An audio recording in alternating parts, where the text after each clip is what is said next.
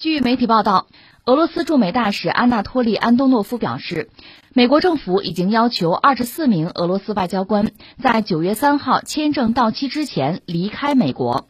安东诺夫在《国家利益》杂志八月一号发表的采访中表示，由于美国政府突然收紧了签证签发程序，几乎所有大使都将在没有替补人选的情况下离开。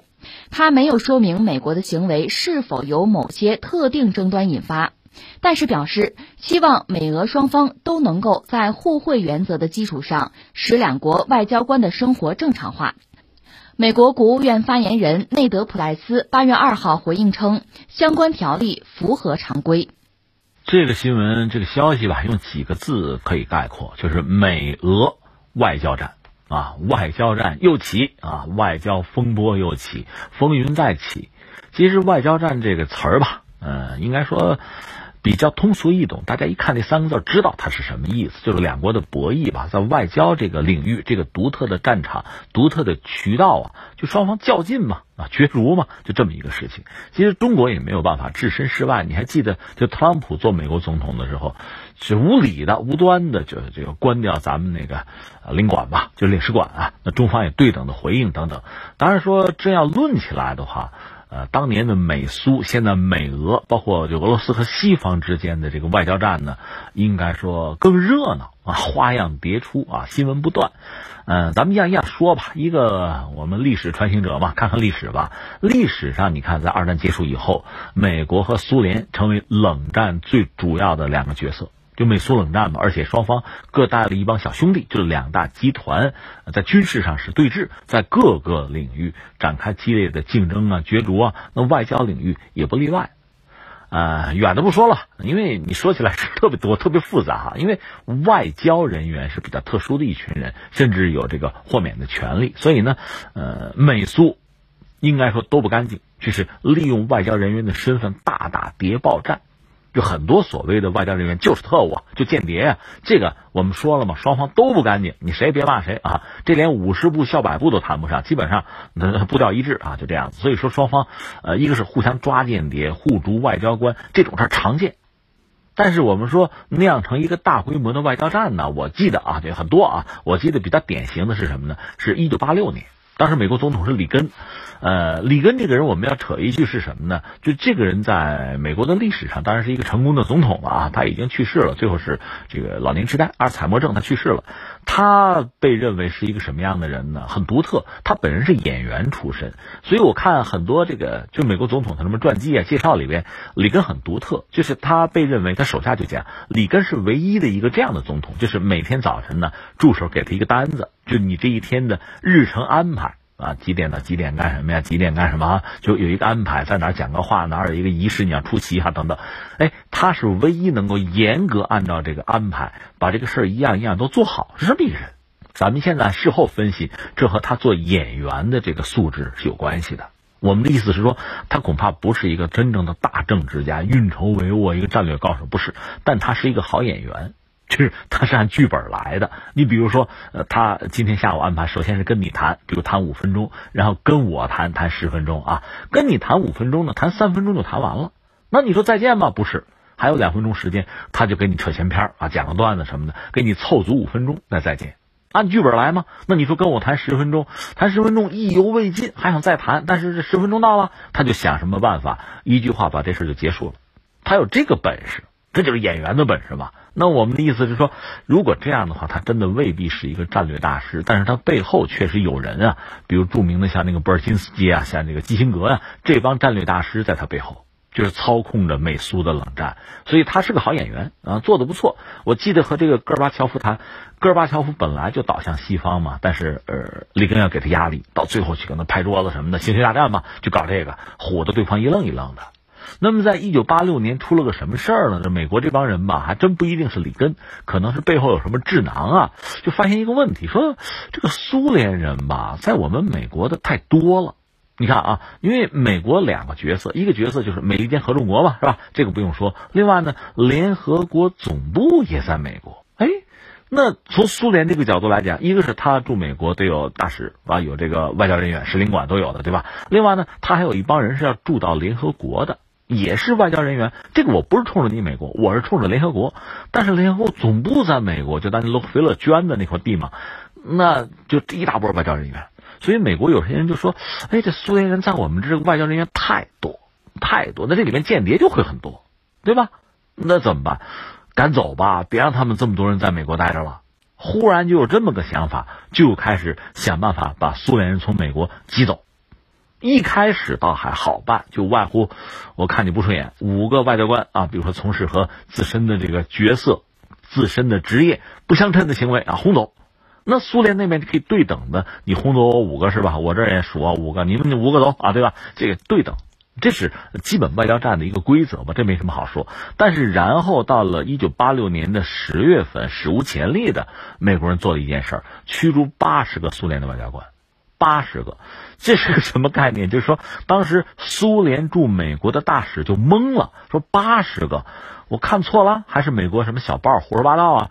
后来一看，真是八十个呀，就想不到在这个外交史上没有这样的事儿，美国人就做了这么绝啊，驱逐八十个。外交官说赶走就给你赶走啊！你要不走到时候呃过期，你可就违法了。而苏联当时就很被动，就没有就相应的就你弄我八十个人，我这个八十个弄你，他没有这个计划，所以最后好像只驱逐了五个美国的外交官，就八十比五嘛，很不对等，很不对等，也知道这事儿这么下去很丢人，那找一个挽救的办法吧。苏联这边可能也有高人哈，出了个主意说这么着吧，两点。一个呢，就是美国的就使馆吧，在苏联嘛，他也雇佣一些苏联人，就雇员啊，这些人不让雇了，这是一个。再有一个呢，像什么保洁呀，那那不行，不让进了，就是说不再负责美国的就使馆的这个保洁，不管了。那你想得脏成什么样子？你家里本来是有个保姆的，这回没有保姆了，你想吧，反正通过这么一个方式，回敬了美国人，搞了美国一把。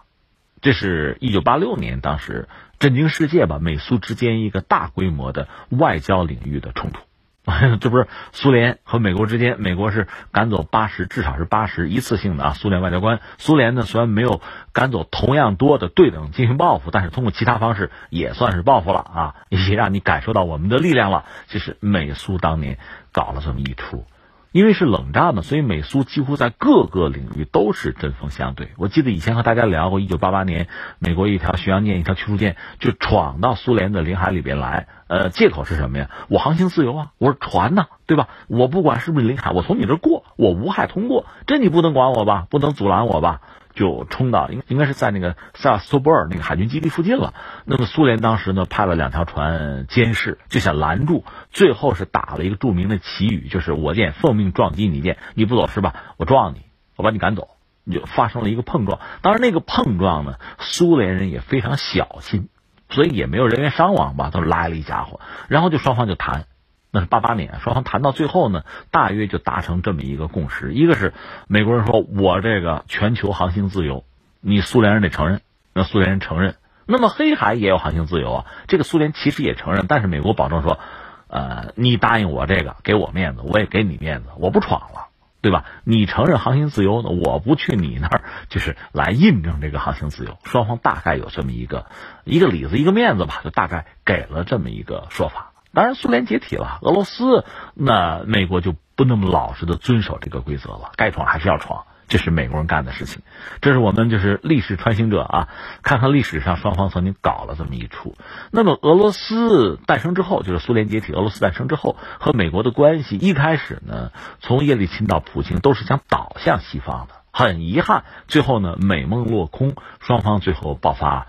还是这个激烈的博弈，其实约等于冷战吧。主要从二零一四年那个克里米亚事件之后，就俄罗斯和西方之间的关系就一落千丈吧。还是一个呃双方互相在各个领域啊进行博弈，激烈的斗争，特别是在外交领域。所以这个外交战就持续不断，经常是什么呢？你比如那个斯克里帕尔事件，呃，原来苏联和俄罗斯的间谍特工嘛，这不是跑到英国去了吗？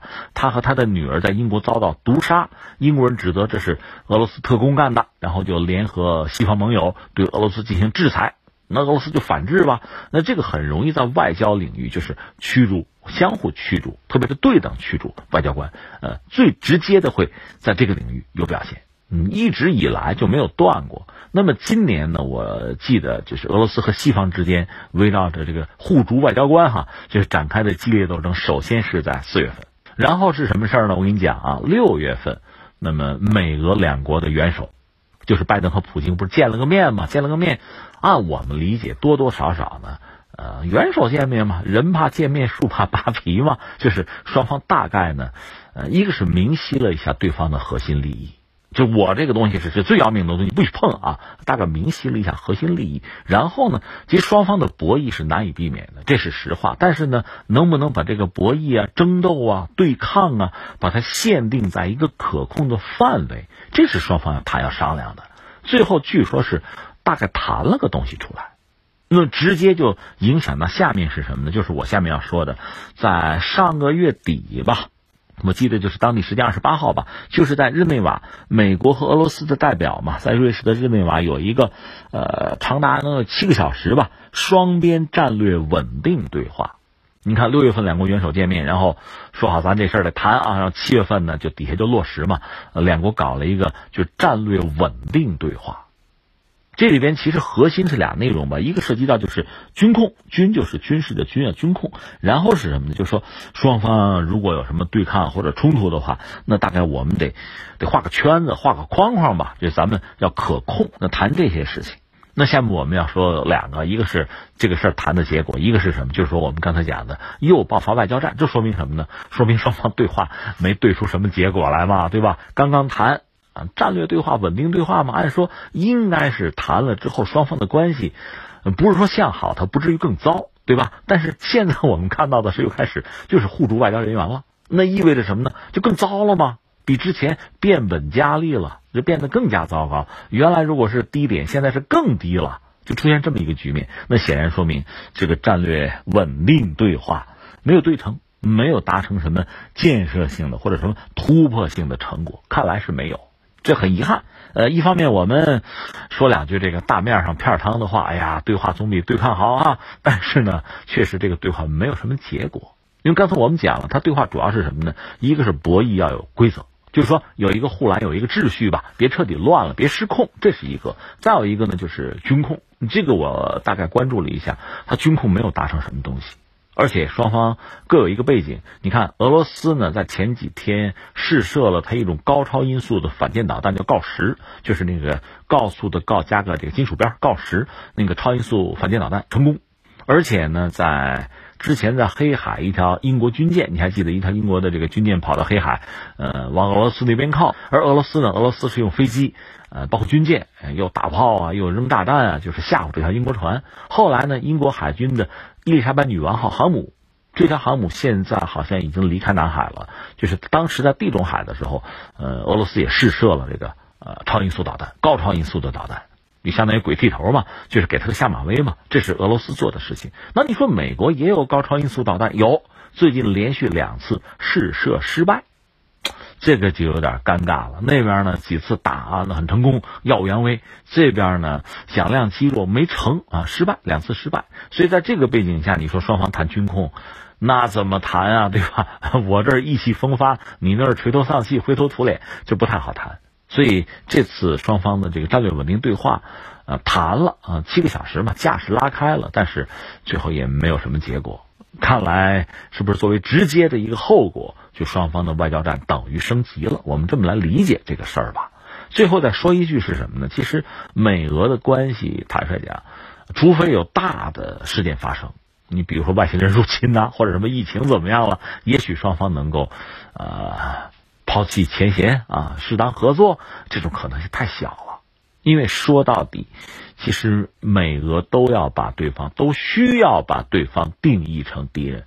相形之下，其实俄罗斯的国力比美国要弱得多，双方不是一个数量级，所以我们很难想象俄罗斯愿意直接挑事儿啊，因为一旦挑了这个事儿，他可能承担不住，所以他更愿意就是稳定啊，守势啊，防御啊，是这么一个状况。而美国确实更需要俄罗斯，需要俄罗斯作为一个敌人，因为这个敌人存在，这个敌人亮出自己的獠牙，才有可能把盟友聚在一起，比如欧洲人。这是美国的想法。既然你这么需要俄罗斯作为一个敌人，那么所谓的对话是很难有结果的。那么双方在这对抗的过程中，你说在某一个领域对抗加剧，也就不难理解了。